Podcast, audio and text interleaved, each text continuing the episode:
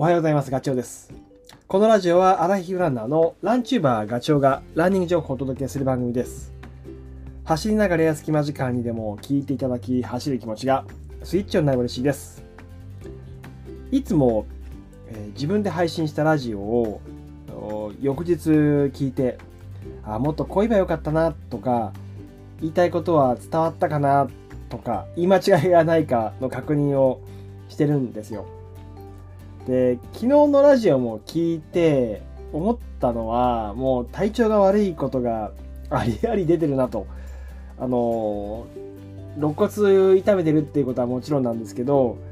日曜日、この前の日曜日からね、咳と鼻水が出ていて、ちょっと止まらない感じで、まあ、これも回復してきてはいるんですけど、まだ今日はこんな感じで。ここ数年、コロナにちょうど今頃か去年かかって以来、風邪ってあんまりひくことがなかったんだけど、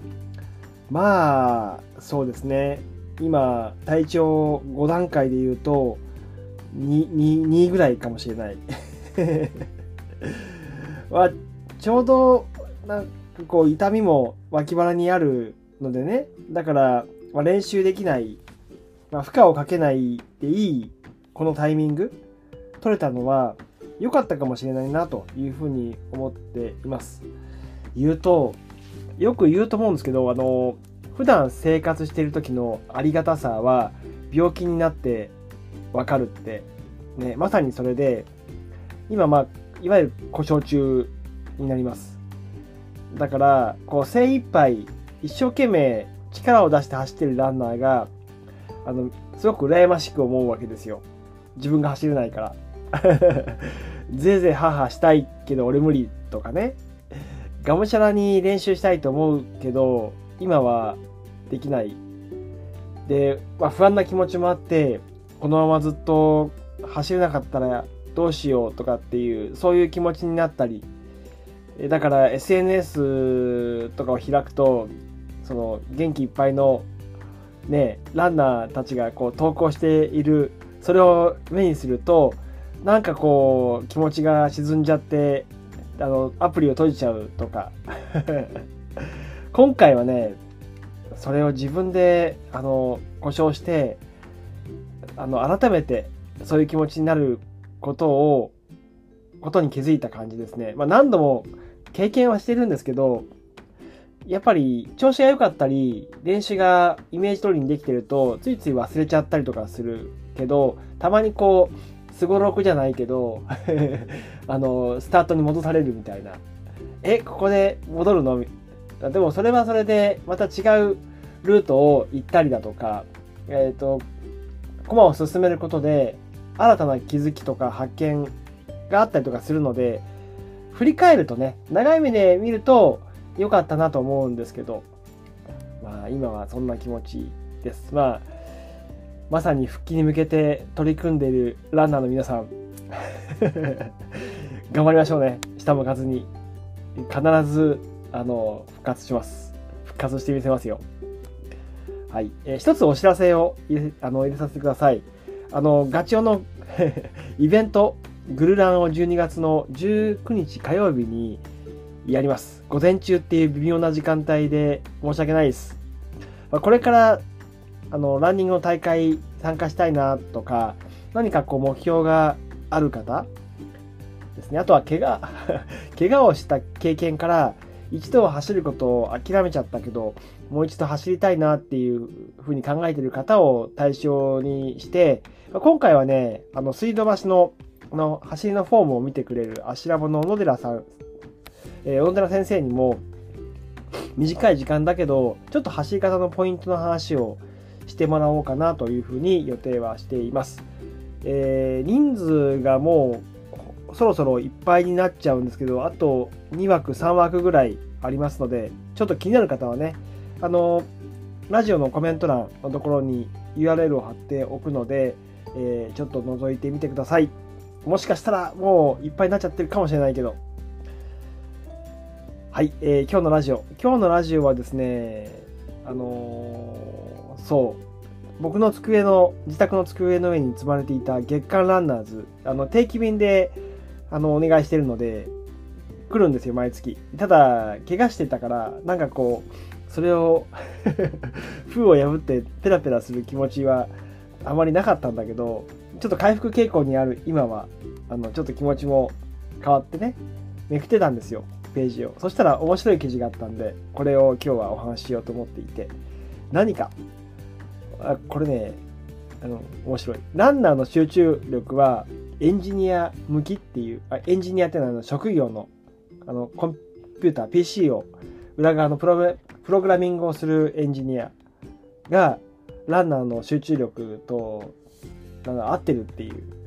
で、面白法人火薬って、ウェブサイトとかアプリとかを作ってる会社ですごい、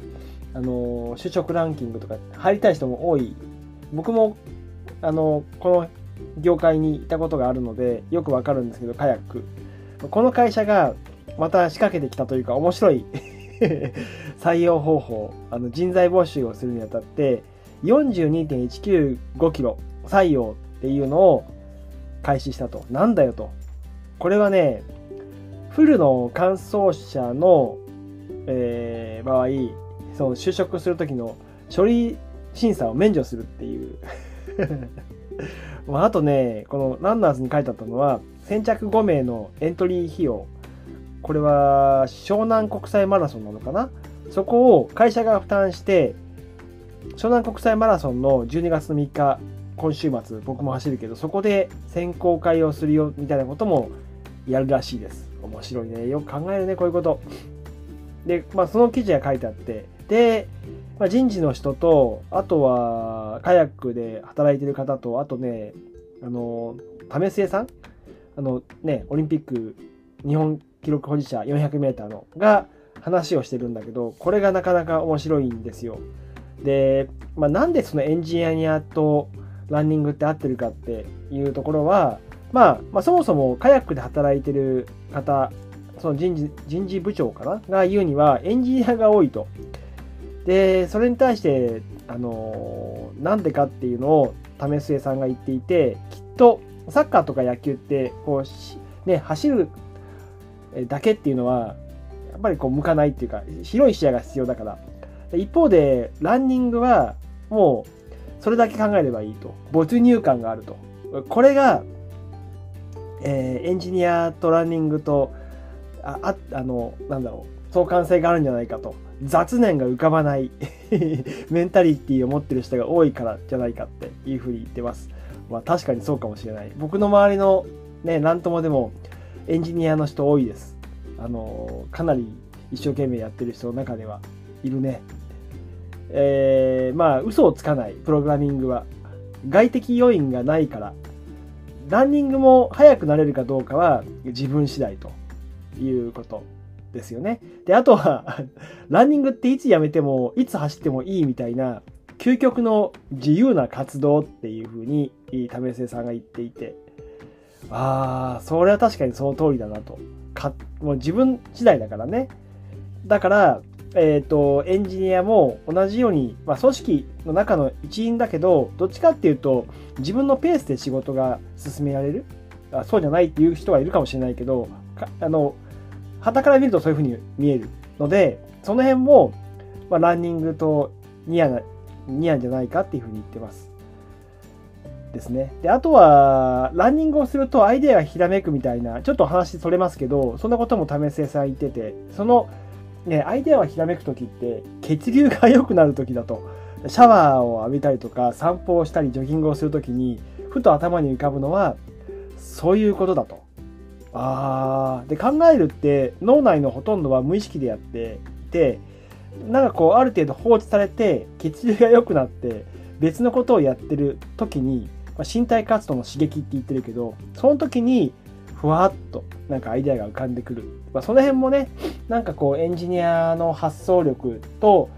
近しいんじゃねえかと。それが分かり合えるというかランニングをすることでエンジニアもそういう発想ができるっていうことが薄々感じてんじゃねえのっていうような話を雑誌は言っています。ちょっと気になる内容なので、ちょっと本屋さんでパラパラとめくってみてはいかがでしょうかということです。はい、えー、今日のお話が 少しでも役に立てば嬉しいです。それではね、また次回の放送でお会いしましょう。ガチョウでした。バイバイ。